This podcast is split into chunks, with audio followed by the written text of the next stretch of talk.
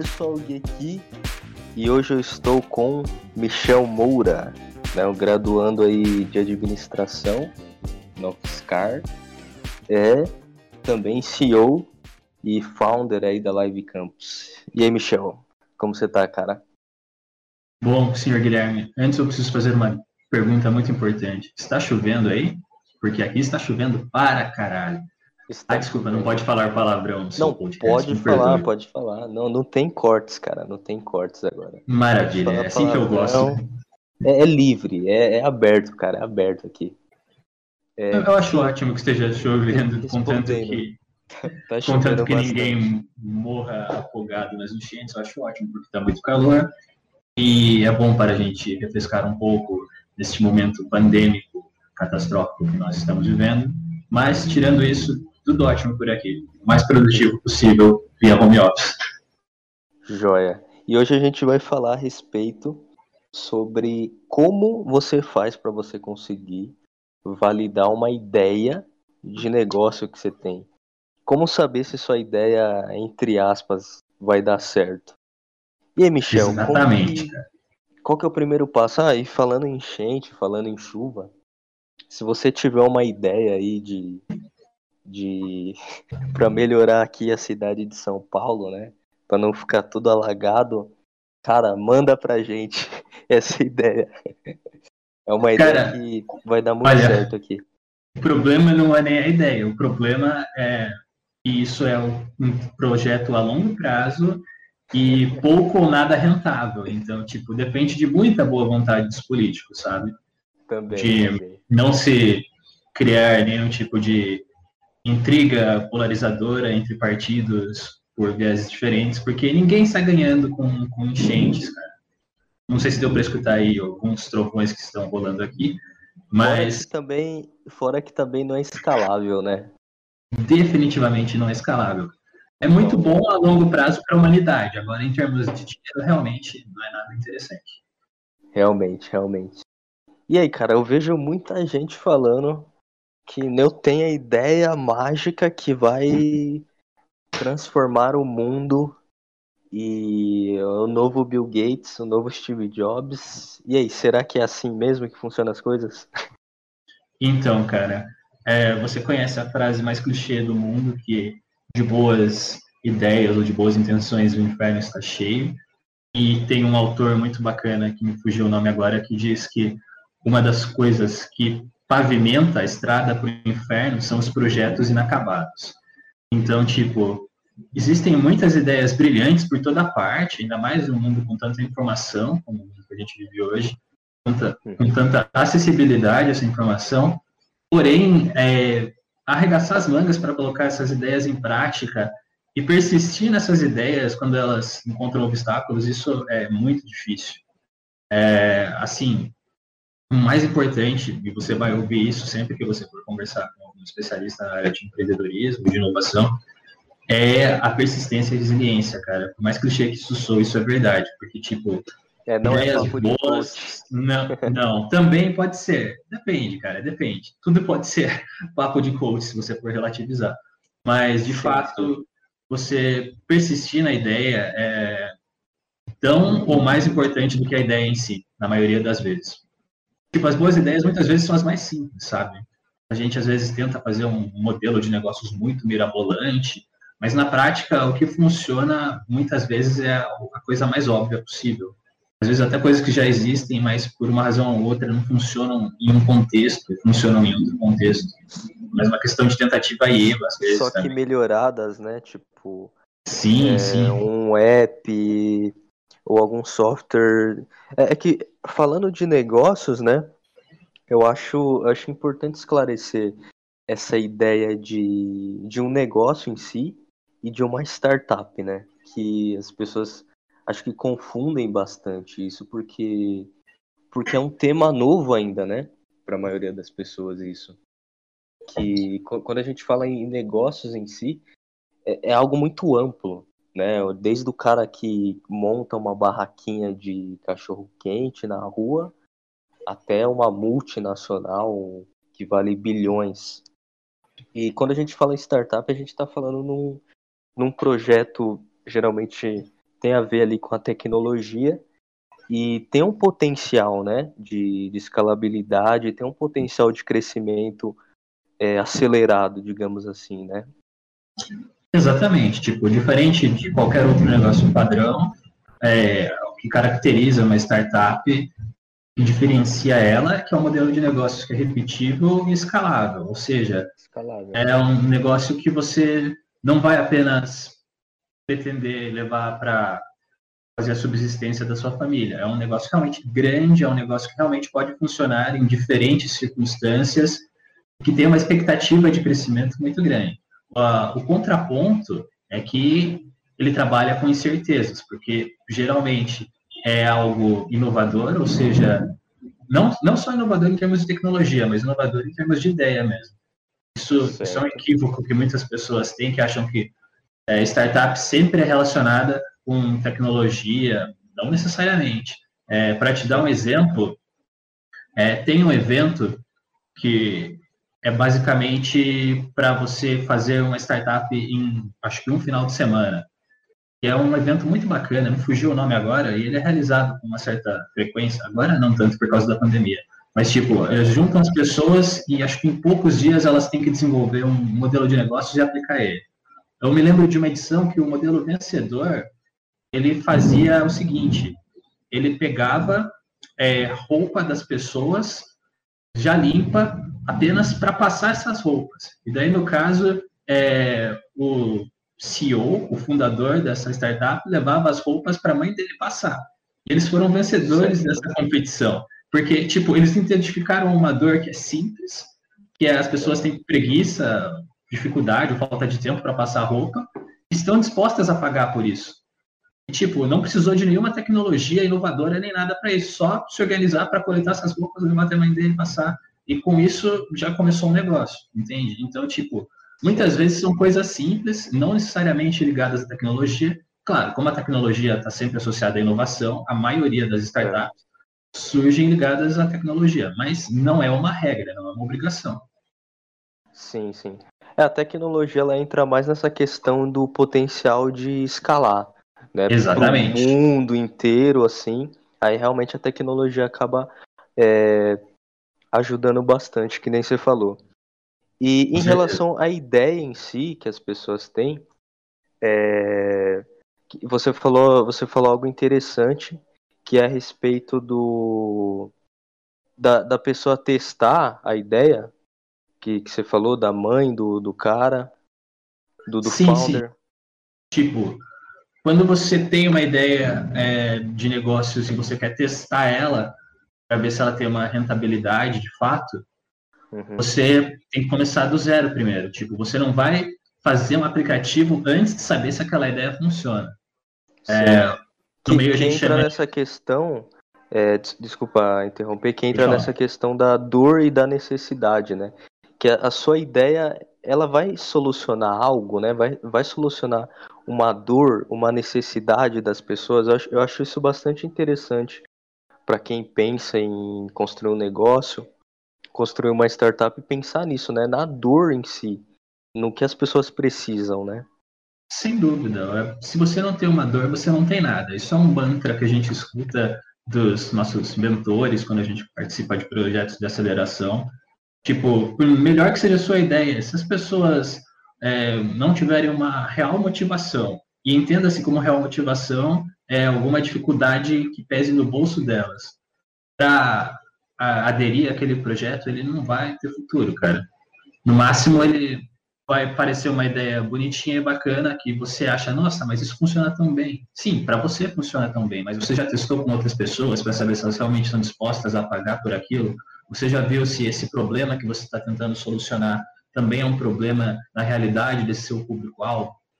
Enfim, então esse testar é, e retestar novamente e novamente é essencial e é o tipo de coisa que você vai fazer ao longo de toda a sua carreira, sabe? Você faz no começo para ver se a sua ideia realmente tem alguma validade.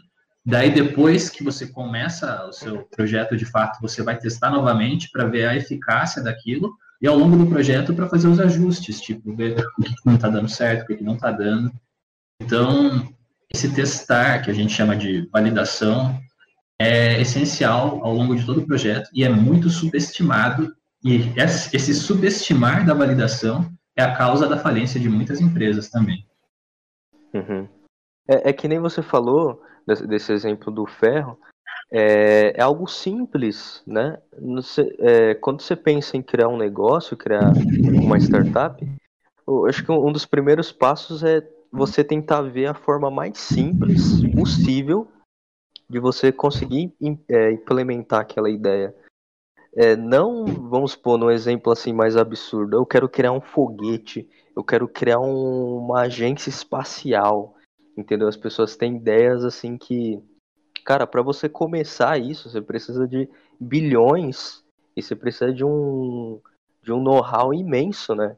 E se você pegar uma ideia simples, uma dor que as pessoas têm e conseguir é, fazer de uma forma também eficiente, né? Que eu acho bastante interessante essa questão de é, você gastar menos, mas conseguir fazer bastante coisa também, né? Exatamente. E o custo é sempre um problema. É, acho que eu ainda não citei o, o, exemplo do nosso caso, mas no nosso caso a gente tinha um custo grande no início, porque a gente não tinha nenhum programador na nossa equipe. Então nós pagávamos para uma empresa terceirizada para fazer o aplicativo. E a gente pagava em dólares. E isso pesava bastante para a gente. Daí agora a gente já está com, com dois profissionais da área de tecnologia da informação na equipe, o que facilita muito, elimina esse tipo de custo e dá muito mais credibilidade para a gente como empresa também, quando a gente for buscar investidores para fazer um investimento a médio e longo prazo, eles sabendo que existem duas pessoas da área de tecnologia da informação, eles se sentem muito mais confortáveis muito mais seguros para investir na gente. Sim, sem dúvidas. E, e cara, assim, para quem tá bem no início, tipo, bem, bem no início, tem uma ideia, é, que entra essa questão aí do, do MVP, né, do, do mínimo produto viável.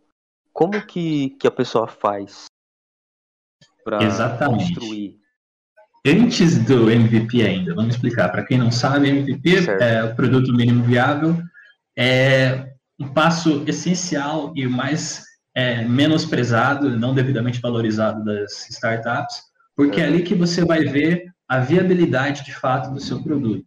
Por exemplo, eu tenho uma ideia eu quero fazer um aplicativo, seja lá para o que for, antes de eu fazer esse aplicativo, eu vou testar essa ideia sem usar tecnologia nenhuma, só para ver se a ideia em si funciona. Uhum. É, assim, no nosso caso, o que a gente recomenda é sempre que você faça entrevistas com o seu público-alvo, para saber se realmente aquilo que você acha que é uma dor é uma dor para esse público-alvo, ver o quanto essas pessoas estão dispostas a pagar para resolver aquela dor e se a médio e longo prazo o retorno financeiro que você vai ter é o suficiente para investir na expansão do seu negócio. Essas três coisas são essenciais, assim, tipo, para aquela pesquisa básica que a gente tem que fazer sempre que a gente vai testar uma ideia, antes mesmo de entrar no MVP. E isso Sim, tudo esse... junto a gente chama de validação. Sim, essa valida é, validação que eu vejo muito tem gente que comete esse erro, ah, eu vou pegar um empréstimo no banco e já vou sair construindo, pagando um programador. Calma, cara, não é bem assim, né? É, você tem que ver se realmente aquilo é, as pessoas querem, né? Que nem você falou. Se é realmente uma dor, se é realmente uma necessidade, se as pessoas estão dispostas a pagar, né? Acho que esse daí é um dos principais que, é, fatores que, que influenciam, né? Porque você precisa ter uma receita, precisa ter, ter um lucro para você conseguir crescer. E, cara, é, é o primeiro passo, eu acho que esse, esse daí do, do mínimo produto viável, né? O que, que você acha, assim, Michel? Eu acho que, sem dúvida, é um passo fundamental. E o mais é, curioso é que um dos principais problemas, na maioria das vezes, são os próprios fundadores que têm aquela ideia fixa de que, não, mas eu consegui formular esse modelo de negócios, essa ideia é perfeita, por que, que eu vou mudar isso daqui? Só porque algumas pessoas disseram que não dispostas a pagar? Não, mas eu tenho certeza, eu acredito muito na minha ideia, que isso vai dar certo. E esse insistir, é, seja por orgulho, por ego, seja por o que for, acaba fazendo as pessoas quebrarem muito a cara E, tipo, isso, isso não é só minha opinião, isso eu posso dizer comprovadamente, é, conversando com todas as outras startups que participaram do mesmo processo de aceleração que a gente, e com os nossos mentores, isso é um dos erros mais comuns. As pessoas têm muita dificuldade em pivotar, ou seja, em fazer modificações no seu projeto, mesmo depois de ver resultado de uma validação, de uma pesquisa, de um MVP, que aquilo não tem futuro consistente a médio e longo prazo. As pessoas têm aquela resistência, sabe, de tipo, poxa, eu fiz com tanto carinho essa ideia, por que, que eu vou mudar isso daqui só porque não vai dar dinheiro? Não, mas lá na frente as pessoas vão ver o quanto isso é valioso. Então, tipo, você tem que ter a humildade de voltar atrás e pivotar quantas vezes for necessário o seu projeto até você chegar em algo que realmente seja consistente e tenha valor a médio e longo prazo para ser investido.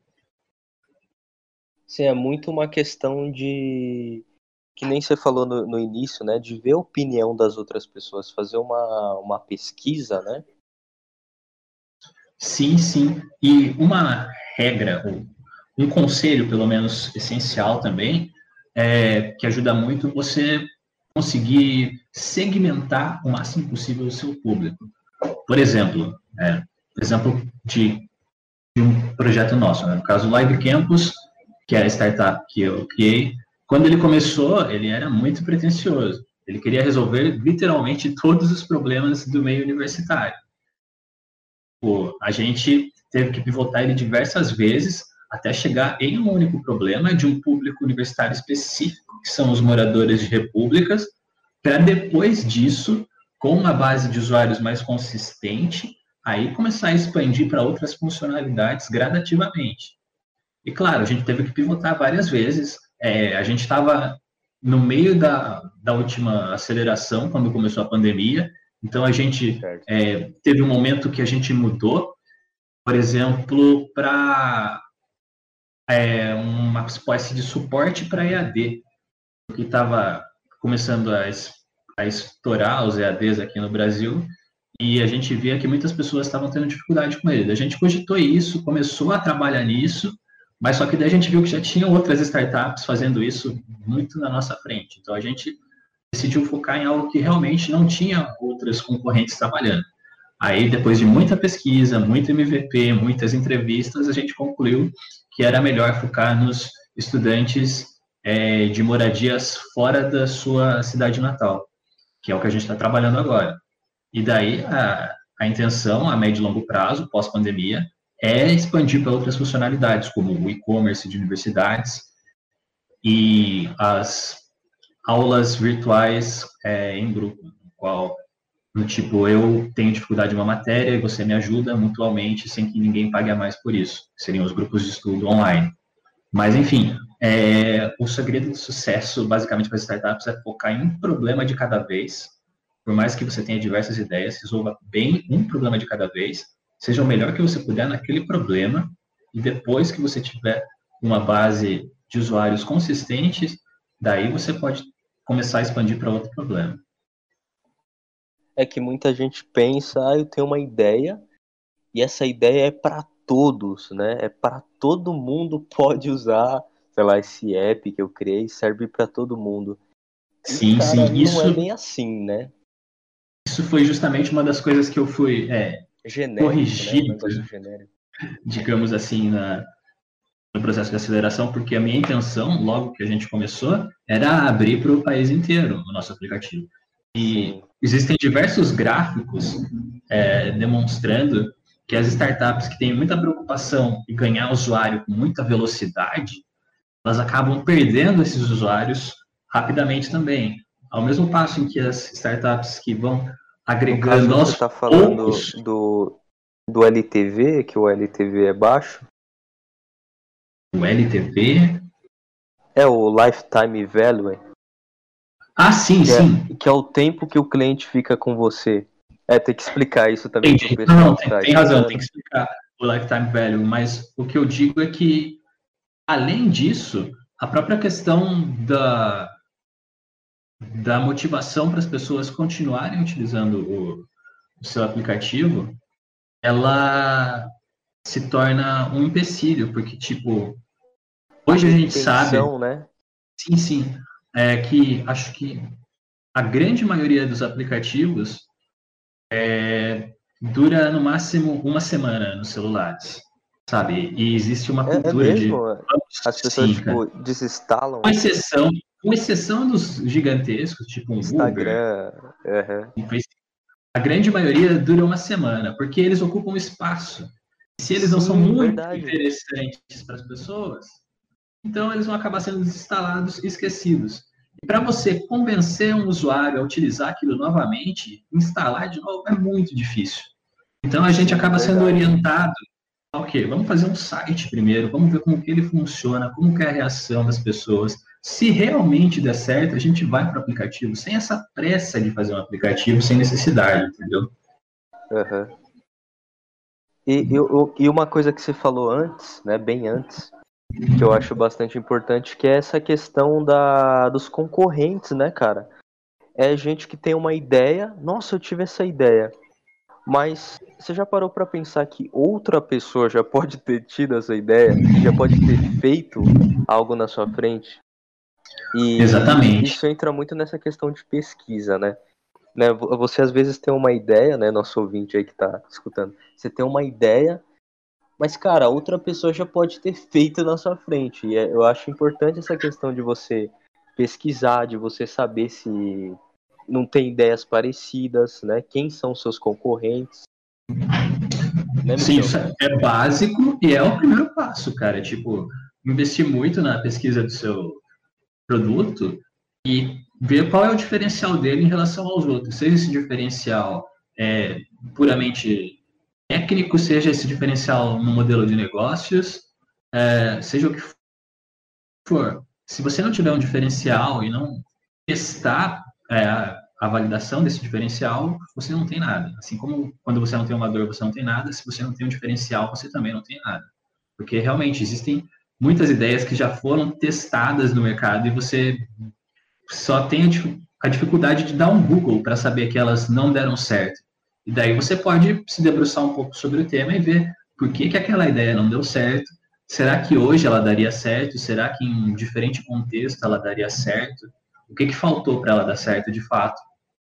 Se é que vale será- a pena insistir nela de novo. no, é, será que no futuro essa ideia ainda continua é, tendo força, né? As pessoas desistiriam, não sei. Sim, sim. Acho que um exemplo curioso que a gente pode citar aqui é o Zibo. Não sei se você se lembra do console brasileiro, que Zibo? sim, sim. É um videogame 100% Não, não cheguei. brasileiro. Não cheguei a ver. Ele ele foi inovador no sentido de que você fazia o download dos jogos numa época em que isso era raro ou inexistente.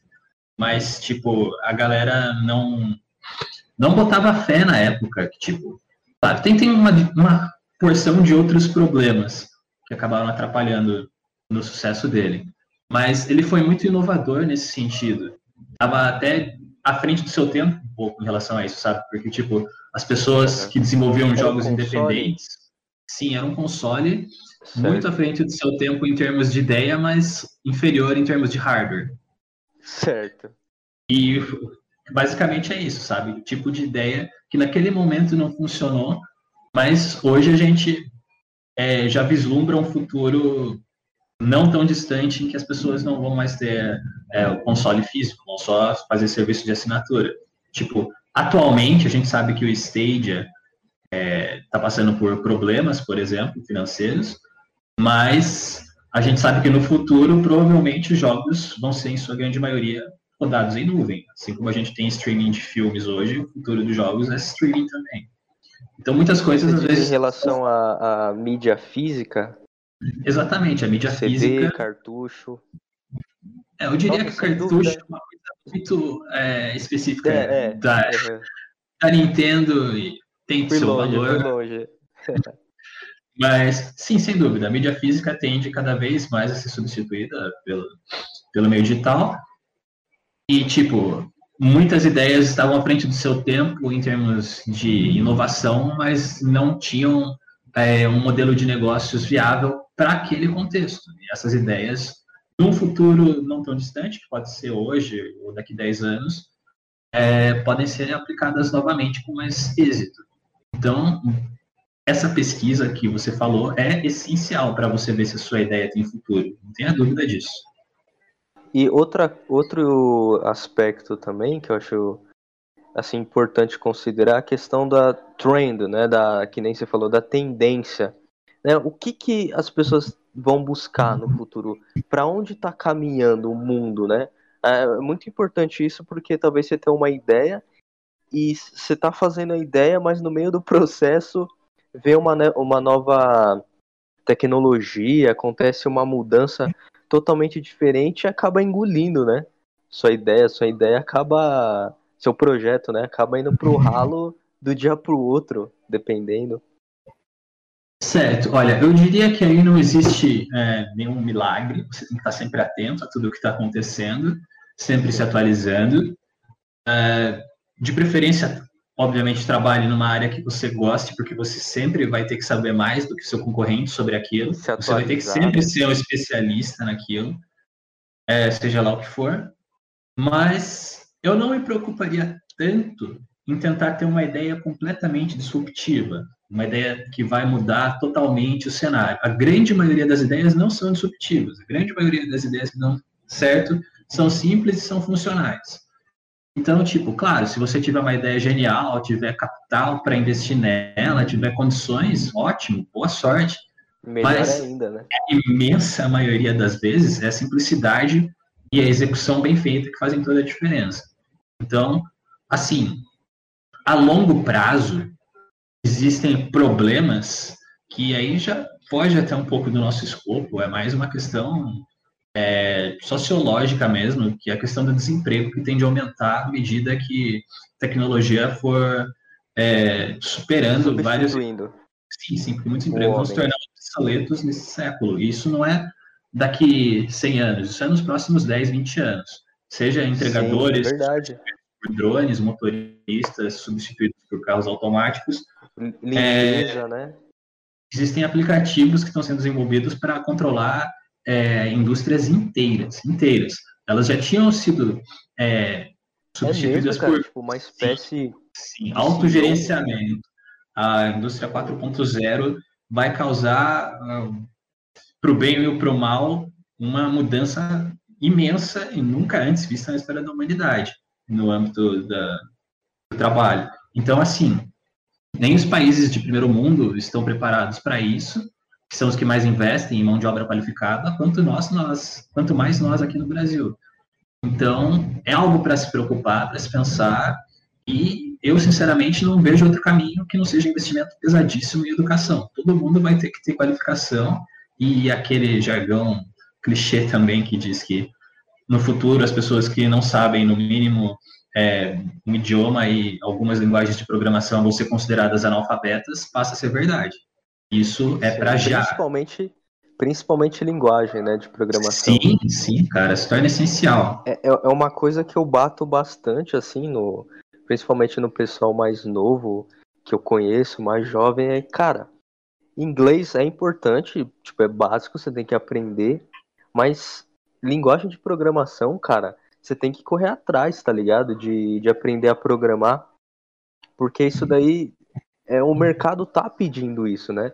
E, é, assim, dependendo do tipo do país, principalmente o Brasil aqui, que é um país mais emergente e tudo, é, pode parecer que não, mas algumas linguagens, algumas, assim, é, especificações, alguns conhecimentos, é, te, tem pessoa que não sabe, tipo, é, uma linguagem mais complexa. É, por incrível que pareça, a gente tem várias pessoas assim que entendem um pouquinho de programação, mas não entendem muito de programação. E se você for considerar o país inteiro, o Brasil inteiro, é, basicamente quase ninguém sabe programação, entendeu? Então é tipo. É uma área assim meio, meio que assim de privilegiados, entendeu? Poucas pessoas ainda têm conhecimento disso. E, cara, se você for jovem, né? Tiver aí seus 14, 15, 16, cara, corre atrás de, é, de aprender isso, que nem, que nem você falou, né, Michel? Senão a pessoa acaba ficando para trás, né? Cara, vou falar para você, mesmo que você seja mais velho, não importa a idade que você tenha, se você tem a expectativa de trabalhar no futuro, seja esse futuro daqui 5, 10 ou 40 anos, cara, é, não desperdice nenhuma oportunidade que você tiver de aprender alguma linguagem. Eu vou dar como exemplo é, a CEO da Global Data, que é uma startup que trabalha com prontuários médicos que eu conheci na, na aceleração aqui em Sorocaba, no Parque Tecnológico. Ela é um exemplo assim incrível, tipo, ela foi, ela trabalhou na área de biológicas a vida toda. E daí, tipo, acho que depois dos 60 anos, ela foi fazer ciência da computação, se formou e criou uma startup, sabe? Então, tipo, não use essa desculpa de, ah, agora já passei da idade de aprender isso ou não. Sempre que você tiver oportunidade, corra atrás, cara, porque o mundo não vai parar só porque tá difícil para você. Eu sei que é difícil, todo mundo sabe, mas você não tem nenhuma outra alternativa. Sempre que você tiver oportunidade, abrace essa oportunidade, porque muitas pessoas não têm essa oportunidade de aprender. Sim, então aprenda a programar. É, a gente falou a respeito aí sobre a validação de ideia, né, de um negócio que você tem. Eu, eu acho que fica clara essa questão, Michel, que você falou que tem que ser simples, né? Nada de tão complexo, algo que exija muito capital inicial ali para você conseguir é, começar. Tem que ser uma dor ali, uma necessidade que as pessoas têm. É, exige pesquisa, né? Que nem você falou, ver o, o seu público, segmentar seu público. É, a questão também que, que você falou é, dos competidores, né? Se tem concorrentes ali que podem estar é, tá fazendo a mesma coisa que você, pode estar tá fazendo melhor, ou ainda é um nicho, né? É uma área que ainda não foi explorada. É, mas essa questão principalmente simples, cara, de tipo começar devagar, sabe? Que nem você falou. Também essa questão de errar, né? Da pessoa testar bastante, né? Exatamente. Quanto melhor você conhecer o seu usuário, mais fácil você vai conseguir identificar esses problemas que você vai corrigir lá na frente. Então, não tenha pressa em conseguir bastante usuários. Se preocupe em entender bem os seus primeiros 10, 20 usuários. Daí depois, aos poucos, você vai expandindo, expandindo, sem perder o controle desse grupo que você segmentou. Se você identificou bem um padrão e identificou bem uma dor desse grupo é o suficiente para você ter muito sucesso. E para finalizar assim, é, Michel, que mensagem você deixa para a pessoa que, cara, tem uma ideia, é, já está um pouco um pouquinho mais andado, sabe? Não está na folha, né? Não está apenas no cérebro, mas já, a pessoa já encaminhou um pouco, já executou um pouco. O que, que ela pode fazer, cara, com aquilo que ela executou só um pouquinho, ainda está pequeno? Como ela faz assim para conseguir tornar isso maior, essa ideia maior? Esse projeto, né? Certo. Eu diria para essa pessoa, é, primeiramente, se preocupar em ter algo que pode ser interessante para investidores, mas não se preocupar no sentido de grandes investimentos. Ou seja, ela tem que ter algo que seja consistente, mas tem que ter a a visão realista de que um projeto, quando ele está bem no começo, dificilmente ele vai atrair grandes investimentos. Então, ela tem que ter um projeto que seja interessante, mas que não tenha uma expectativa imensa. Ela tem que colocar os pés no chão e ver, olha, isso funciona a nível regional, por exemplo, vai funcionar no meu bairro, na minha cidade.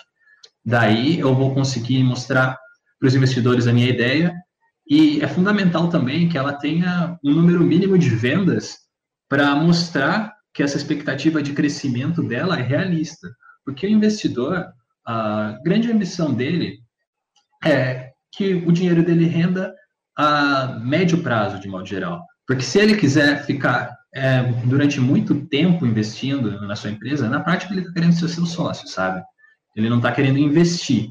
Então, se ele realmente tem interesse em colocar o dinheiro dele lá, esperar a sua empresa crescer um pouco e depois tirar, para ele se sentir motivado a isso, ele tem que ver um número mínimo de vendas para que seja crível esse crescimento.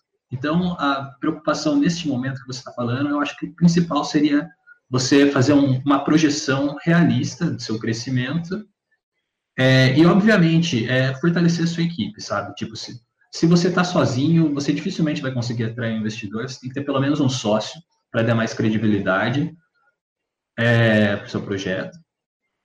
E não se preocupe tanto em projeções astronômicas, como eu disse. Faça projeções é, realistas, mas consistentes, sabe? Para que o investidor que vá começar a investir em você se sinta seguro do seu negócio. Isso é o que eu diria de, de mais chão, essencial né? nesse momento. Exatamente. É, pé no chão sempre. Pé no chão ali. É, se você vê que você está voando um pouco, né, tá flutuando, cara, pé no chão, né, ver o que realmente está acontecendo ali, é, sua receita, né, que, cê, que nem você falou, é, ter um pouco de tração, né, que a gente fala esse jargão aí da de ter vendas, né, de realmente as pessoas é, estarem comprando, estarem aderindo ao seu produto, você ter receita, você ter lucro, enfim, é, ser algo tangível, né, para o investidor poder ver ali que realmente aquilo tem um potencial é, de crescer. Então, é isso daí, pessoal. A gente falou a respeito da validação. É, muito obrigado aí, Michel. Eu que agradeço a oportunidade, Guilherme. Por aceitar o convite. Foi uma, uma grande honra aí. Prazer é isso, todo pessoal. meu. Tamo junto. E é isso aí.